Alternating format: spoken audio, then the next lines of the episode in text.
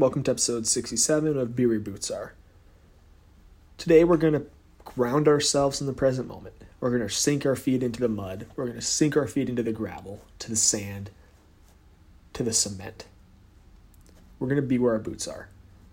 And the easiest way to do that, that isn't a breath, that isn't a relaxation, is by connecting to this moment, being here in this moment.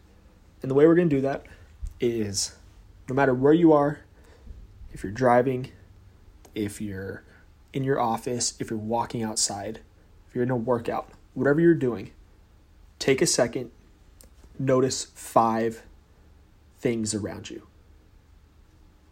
Pick out five different things. It could be a tree, it could be a person, it could be a pen, it could be a color. Pick five different objects. Once you pick those five, pick five sounds that you can hear. Can you hear a bird? Can you hear someone talking?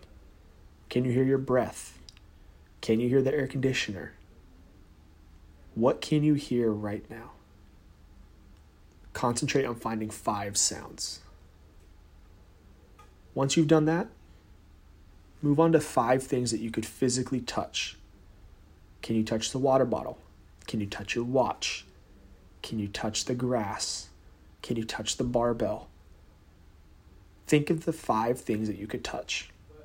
And once you've gotten to that point, ground yourself in this moment. Be where you are so you can put full attention into your next action.